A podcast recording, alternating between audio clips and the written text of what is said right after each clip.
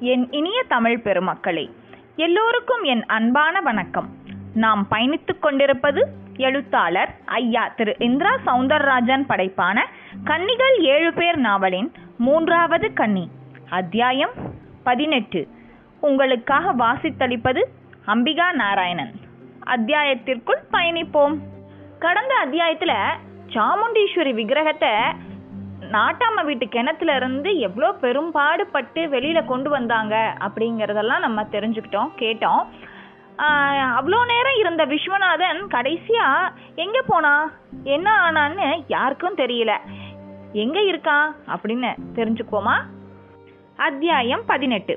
கடவுள் விஷயம் பற்றி விதம் விதமான கருத்துக்கள் இன்று உலகில் உலா வந்தபடி உள்ளன. கடவுள் என்பவர் இருக்கிறாரோ இல்லையோ? அவர் இருந்தால் நல்லதுதான். இது ஒரு சிந்தனையாளர் கருத்து. நமக்கு மேல் ஒரு சக்தி இருந்து அதுவே நம்மை வழிநடத்துகிறது என்கிற எண்ணம் மனிதனை மனிதனாக வைத்திருக்கும். அந்த எண்ணம் மட்டும் இல்லாவிட்டால் மனிதர்கள் சரிபாதி பேர் முழுமையாக மிருகமாக இருப்பார்கள். மீதமுள்ளவர்கள் அந்த மிருகங்களால் அடித்து கொல்லப்பட்டிருப்பார்கள். இது இன்னொரு சிந்தனையாளர் கருத்து. ஒரு விஷயம் மறைவாக இருக்கும் வரைதான் அது சுவாரஸ்யமானதாக இருக்கும். சாதாரணமாக அது தெரிய தொடங்கிவிட்டால் பத்தோடு பதினொன்று ஆகிவிடும். கடவுள் விஷயமும் மறைவாக இருப்பதே நல்லது. எந்த விஷயம் வேண்டுமானாலும் பட்டவர்த்தனமாகி மலிவடையலாம். கடவுள் விஷயம் அப்படியாகிவிடக்கூடாது. அப்படி ஆவது உலகத்தை இருளில் தள்ளிவிடும். இதுவும் ஒரு சிந்தனையாளர் கருத்துதான். நேற்றும் சரி இன்றும் சரி நாளையும் சரி. கடவுள் என்பவர் இருந்தும் இல்லாதவராகவே இருப்பார். ஒருவேளை அவர் காட்சி கொடுத்தாலும் தனி மனிதனுக்கு யாரும் இல்லாத போதுதான் காட்சி கொடுப்பார். ஒரு கூட்டமோ உணரும்படி கடவுள் தரிசனம் நிகழவே நிகழாது. நிகழவும் கூடாது. இது கூட ஒரு அறிஞர் கருத்துதான். கையை ஊன்றாமல் எழுந்திருப்பது எவ்வளவு கஷ்டமோ அவ்வளவு கஷ்டம் கடவுள் இல்லாத எண்ணத்தோடு வாழ்வது. இது ஒரு சிந்தனையாளர் மனமுருகி சொன்னது. காற்றுதான் கடவுள். அப்படிப்பட்ட கடவுளை பார்க்க முடியாது. ஆனால் உணரலாம். இப்படி கடவுள் சிந்தனைகள் உலகம் முழுக்க பலவிதமாய் இருக்கிறது. இருப்பினும் இவற்றுக்கு நடுவே இறை செயல் பல இடங்களில் அற்புதங்களை செய்து மனித குலத்தை அவ்வப்போது மூக்கின் மேல் விரல் வைக்கச் செய்து விடுகின்றன. சிலுவையில் அறையப்பெற்று உயிரை விட்ட இயேசுநாதர் உயிர் பிழைத்தது இன்று வரை அளக்க முடியாத ஒரு அதிசயம். இப்படி அடுக்கிக் கொண்டே போகலாம். ஒரு புறம் எத்தனைக்கெத்தனை விஞ்ஞானம் விஸ்வரூபம் எடுக்கிறதோ கூடவே ஆன்மீக ஞானமும் அதை தாண்டி விஸ்வரூபம் எடுத்துக்கொண்டேதான் போகிறது. கொடைக்கானல் ஜில்லென்ற குளிர்காற்று ஒவ்வொரு மனிதர்களின் காது மடலையும் திருகிக் கொண்டிருந்தது. திரும்பின பக்கமெல்லாம் பச்சை. மொத்த மலைக்கே சாம்பிராணி புகை போட்டது போல மேகக்கூட்டம். வாலாட்டி குருவிகள் படு உற்சாகமாக அந்த மலைவானில் பறந்து கொண்டிருந்தன. ஒரு கூட்டமாக மேற்கு ஜெர்மனியில் இருந்து வந்திருக்கும் அந்த மேல் நாட்டவர்களும் கூட அந்த காட்சிகளை எல்லாம் பார்த்து ரசித்து கொண்டிருந்தனர். அவர்கள் பயணம் செய்து வந்திருந்த பஸ்கள் சாலை மேல் நின்று கொண்டிருக்க அவர்கள் புல்வெளி மேல் நின்று கொண்டிருந்தனர். அவர்களை கொடைக்கானலுக்கு அழைத்து வந்து அவர்களுக்கான யோக பயிற்சி வகுப்புகள் ஏற்பாடு செய்திருந்த கொடைக்கானல் மேனேஜர் தனது காரில் யோகி சிவத்தின் சிஷ்யர்களான அந்த ஐந்து பேருடன் அவர்கள் நிற்கும் புல்வெளி பகுதிக்கு அழைத்து வந்திருந்தார். ஐந்து பேருமே ஒரே சீருடையில் வெள்ளை பைஜாமா குர்தா அணிந்திருந்தனர்.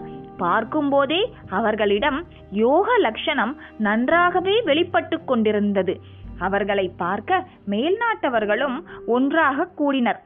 அவர்களை வழிநடத்தும் பேராசிரியர் ஒருவர் அவர்களை புல்வெளியில் வரிசையாக அமரச் சொல்லிவிட்டு யோகி சிவத்தின் சீடர்களான கௌரி சங்கர் விஷ்ணு லக்ஷ்மிகாந்தன் இந்திரன் சாமுண்டீஸ்வரன் ஆகிய ஐந்து பேரையும் வரிசையாக நிறுத்தி அந்த மேல் நாட்டவர்களுக்கு அறிமுகம் செய்ய ஆரம்பித்தார். லேடிஸ் அண்ட் ஜென்டில்மேன்ஸ் மேற்கு ஜெர்மனியில் இருந்து எங்கள் இந்திய நாட்டிற்கு வந்திருக்கும் உங்களை இந்த வேளையில் சந்திப்பதில் மிகவும் மகிழ்ச்சி அடைகிறேன். இந்திய நாடு அதிக மக்கள் தொகை உடைய ஒரு நாடு மட்டுமல்ல இங்கு தொண்ணூறு விதமான பாஷைகள் பேசுபவர்கள் உள்ளனர்.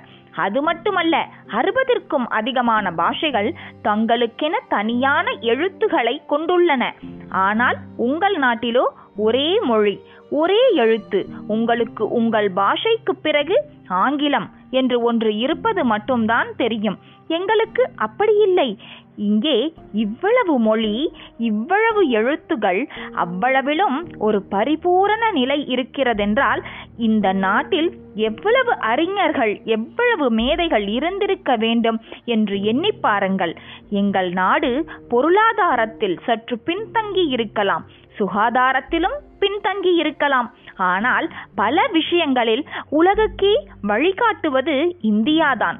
குறிப்பாக உடம்பு மனம் பற்றிய ஞானம் இந்தியாவில் இருக்கும் அளவு வேறு எங்குமே இல்லை. அதே போல வானசாஸ்திரம் கிரக ஞானம் போன்ற அரிய விஷயங்கள் இந்தியா ஒரு முதன் தரமான நாடு.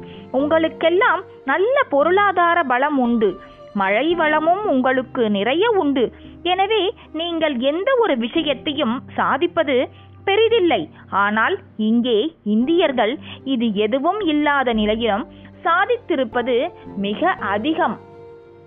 குறிப்பாக இங்கு இருப்பது போல யோக ஞானம் எங்கும் யாரிடமும் இல்லை. அதற்கு இதோ இங்கே உங்கள் முன்னால் நின்று கொண்டிருக்கும் இந்த ஐந்து இளைஞர்களே சாட்சி. பேராசிரியர் மேல்நாட்டவரிடம் அந்த ஐந்து பேரையும் அறிமுகப்படுத்துவதில் மும்மரமாகிவிட்டார். அவர்களும் இந்திய மரபுப்படியும் தமிழ் பண்பாட்டுப்படியும் அனைவர் முன்னிலையிலும் வணக்கம் கூறினர்.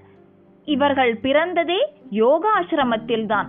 எல்லோரும் யோகம் பழகுவதற்காக குறைந்தபட்சம் பத்து வயதாவது ஆக வேண்டும். ஆனால் இவர்கள் பத்தே மாதங்களில் யோகம் கற்றுக்கொள்ள தொடங்கியவர்கள். இவர்கள் உடம்பும் சொன்னபடி கேட்கும். ரஷ்ய சர்க்கஸில் வில்லாய் வளையும் பலரை பார்த்திருப்பீர்கள். இவர்கள் அவர்களையும் தூக்கி சாப்பிட்டு விடக்கூடியவர்கள். கபாலபதி என்னும் மூச்சு பயிற்சியிலும் இவர்கள் தலை சிறந்த நிபுணர்கள். உடம்பின் ஒவ்வொரு நாடி பற்றியும் அறிந்தவர்கள். மொத்தத்தில் உடம்பை பற்றி இவர்களுக்கு தெரிந்த அளவிற்கு ஒரு ஐம்பது வருட அனுபவம் உள்ள எம்பிபிஎஸ் டாக்டருக்கு கூட தெரிந்திருக்காது என்பதே என் அனுமானம். பேராசிரியர் சற்று இடைவெளி விட்டு அவர்களை ஒரு பெருமித பார்வையும் பார்த்தார். அவர் அப்படியே பார்க்கவும் கௌரி சங்கர் அப்படியே அவரை பிடித்து கொள்ளத் தொடங்கினான். பேராசிரியர் சார் ப்ளீஸ் எங்களை பற்றின உங்கள் அறிமுகம் ரொம்ப மிகையானது. அவங்க அப்புறம் எங்களை கடவுளாவே பார்க்க ஆரம்பிச்சிடுவாங்க.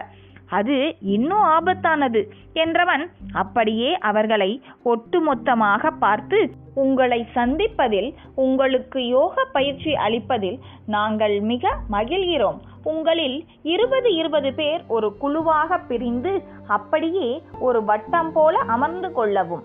நடுவில் நாங்கள் நின்று விளக்கங்களோடு பயிற்சி அளிப்போம். முதலில் எங்களை நன்றாக கவனியுங்கள். பிறகு கேள்விகள் கேட்பவர்கள் கேட்கலாம். நாங்களும் விளக்கங்கள் அளிப்போம். இந்த பயிற்சி மிக நுட்பமானது. கால்கள் இரண்டும் சேர்ந்து இருப்பதில் இருந்து கைகள் விரல்கள் நுனிகள் ஒன்றோடு ஒன்று எப்படி தொட்டுக்கொண்டு இருக்கின்றன என்பது வரை கூர்ந்து கவனித்து அதன்படி செயல்படுங்கள். தவறாக செய்வதற்கு செய்யாமல் இருந்து விடுவது உத்தமம். இந்த பயிற்சியில் சில செயல்கள் பயிற்சி போலவே தெரியாது. உதாரணமாக கட்டை விரல் நுனியையும் ஆள்காட்டி விரல் நுனியையும் தொட்டுக்கொண்டு இரு கைகளையும் நெஞ்சுக்கு நேரே நீட்டிக்கொண்டு மூன்று நிமிட நேரங்கள் நிற்க வேண்டும். அப்படி நிற்கும்போது காஸ்மிக் எனர்ஜியை நம் உடம்பு ஸ்வீகரிக்க ஆரம்பிக்கும். இது கண்களுக்கு தெரியாது. ஆனால் காலத்தால் துல்லியமாக உணரலாம். கௌரி சங்கர் தனது உரையை ஒருவாறு முடித்தவன் அந்த குளிர்ந்த புல்வெளியில் அழகாக ஒரு வட்டம் போட்டான். அதில் இருபது பேரையும் நல்ல இடைவெளியில் வரிசை கிரமமாக நிறுத்தி வைத்தான். நடுவில் அவன் சென்று நின்று கொண்டான்.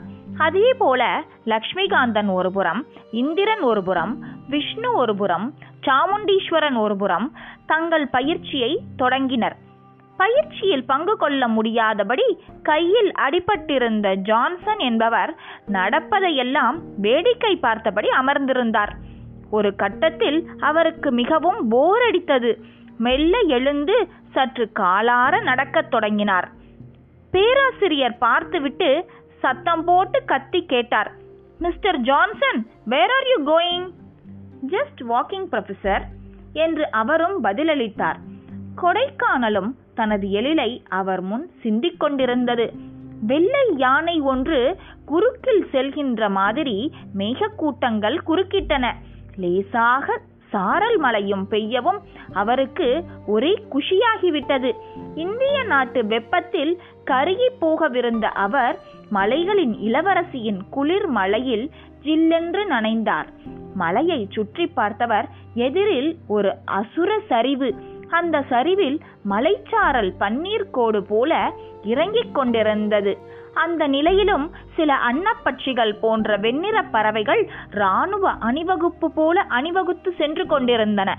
ஓ வாட் எ பியூட்டிஃபுல் அட்மாஸ்பியர் என்று முணுமுணுத்தவரின் காலடியில் மழைநீரின் ஓட்டத்தால் மெல்லிய தளர்வு.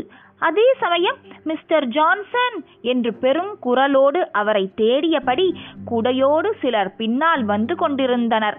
அந்த குரல் கேட்டு திரும்பியவர் திரும்பிய வேகத்தில் அப்படியே தடுமாறி சரிவில் விழ ஆரம்பித்தார். சத்தென்ற புல்வெளி மேல் அவரது உடம்பு ஒரு மூட்டை போல உருண்டு உருண்டு கீழே விழ ஆரம்பித்தது. தேடி வந்தவர்கள் கண்களை விட்டு மறைந்து விட்ட ஜான்சனின் உடம்பு அப்படியே ஒரு புதருக்குள் போய் விழுந்தது. அந்த புதரில் வரிசையாக சப்த மாதாக்களின் ஆறு பேர் அருகில் ஃபாரஸ்டர் விஸ்வநாதன் அவற்றை கூர்ந்து பார்த்தபடி. இதனுடன் இந்த அத்தியாயம் நிறைவடைகிறது. எவ்வளவு அழகான கொடைக்கானலுடைய வர்ணனை. கன்னிப்பட்டியில இருந்த அம்பாள் சில விக்கிரகம்லாம் எப்படி கொடைக்கானலுக்கு போனாங்க?